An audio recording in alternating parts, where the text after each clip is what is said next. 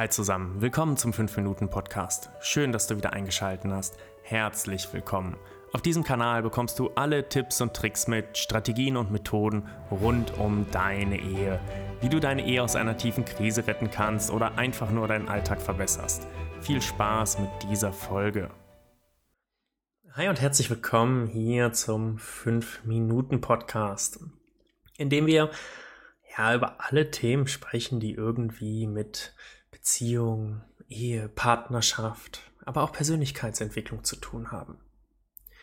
Denn eine gute und gesunde Partnerschaft kann nur gelingen, wenn du zwei Menschen hast, die beide von sich aus erfüllt sind, glücklich sind.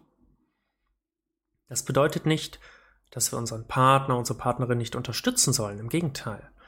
Aber dass wir uns immer wieder, wenn wir etwas abgeben, wenn wir Liebe schenken, wenn wir helfen, das auch wieder aus uns selbst füllen können, weil wir selbst glückliche Menschen sind.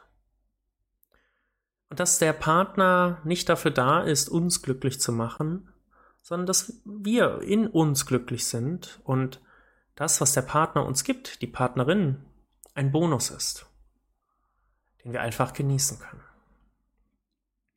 Und hier möchte ich heute ein ganz besonderes Thema ansprechen, das Thema Eifersucht. Denn ich weiß, dass der ein oder andere oder die ein oder andere stark damit zu kämpfen hat. Hinter Eifersucht steht immer Angst. Angst, den Partner zu verlieren, Sorgen, dass der Partner vielleicht oder die Partnerin nicht bei dir bleiben möchte. Ja, auch die Angst, sich ganz auf den Partner einzulassen und dieses Vertrauen, dieses Urvertrauen zu haben. Es kommt auch das Gefühl von Kontrolle hinzu. Kontrolle, was tut der Partner? Ich check jetzt mal sein Handy, seinen WhatsApp-Status oder was auch immer so gerade passiert. Und heute möchte ich ein bisschen beleuchten, wie wir damit umgehen können, wenn du stark mit Eifersucht zu kämpfen hast. Der erste Schritt ist mal für dich zu evaluieren, wie gut ist denn unser Vertrauensverhältnis? Und mal zu probieren, wenn du das Ganze jetzt trennst, wenn du mal überlegst, dass du eine andere Person wärst, die anders glaubt, anders denkt, anders fühlt, mal die, die Interaktion des Partners, der Partnerin nur rein rational zu beobachten und zu bewerten. Völlig frei von deinem eigenen Glaubenssystem. Was meine ich damit? Andere Menschen haben ein anderes Glaubenssystem. Hast du es vielleicht schon mal festgestellt, dass meistens die Menschen in deiner näheren Umgebung genau das gleiche Glaubenssystem haben wie du, deswegen versteht ihr euch so gut. Und manchmal triffst du auf einen Menschen, der sagt etwas und das widerspricht völlig deinem eigenen Glaubenssystem und in dir gehen die Mauern hoch, die sagen, äh, das kann ja gar nicht wahr sein, was die Person da sagt. Da frage ich dann aber mal an der Stelle, wie kann es sein, dass in der Politik gibt es teilweise intelligente Menschen, teilweise auch nicht so intelligente Menschen, wie es sein kann, dass eine Person eine Position beziehen kann, zig Argumente dafür findet und eine andere Position nimmt ein, äh, eine andere Person nimmt eine andere Position ein, absolut gegensätzlich und findet ebenso dafür zig Argumente. Und beide sind völlig davon überzeugt, dass sie, dass das, was sie sagen, genau das Richtige ist.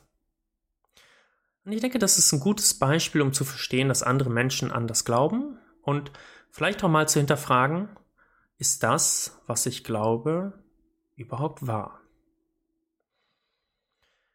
Und wenn wir jetzt den, den Bogen zurückspannen in Richtung Eifersucht,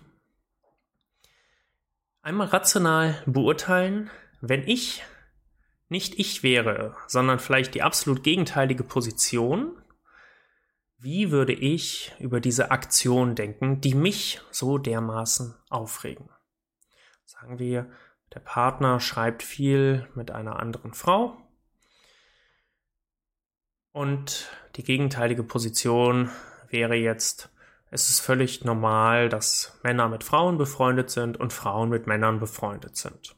Das wäre jetzt die absolut gegenteilige Position. Und dann stellst du fest, hey, die schreiben miteinander, die lachen miteinander, aber da ist keine, da ist keine Anziehung, da ist kein Flirten oder sonst was. Plötzlich stellst du fest, hey, aus der Sicht ist es vielleicht ganz okay. Vielleicht darf ich meine Sicht ein wenig ändern. Vielleicht macht es dich aber auch wütend, wenn du von deinem Partner nicht die Zuneigung, die Unterstützung bekommst, die du brauchst.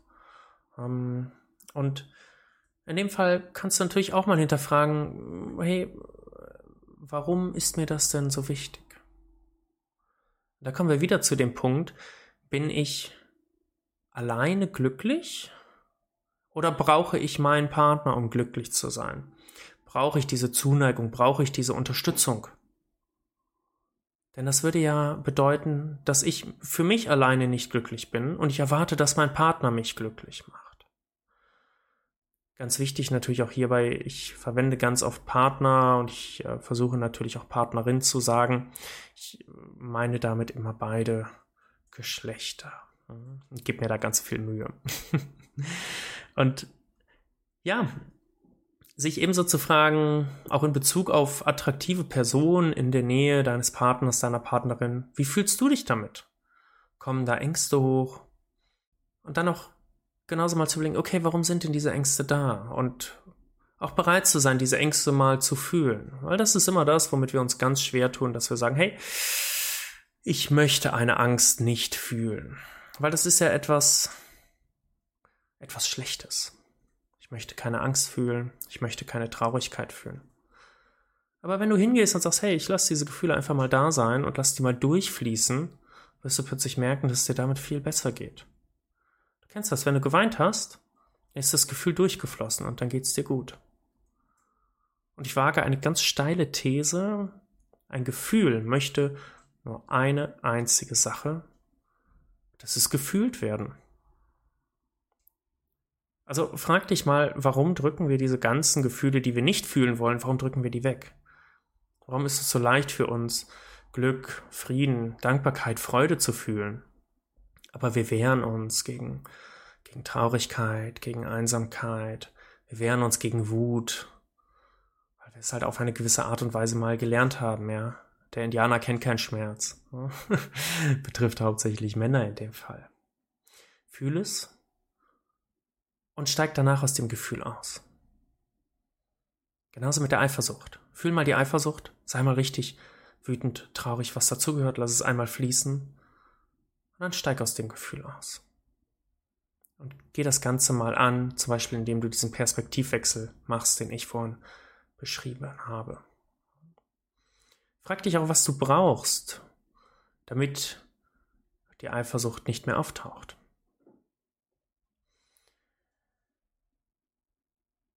Und schau auch mal, in was für Situationen kommt sie.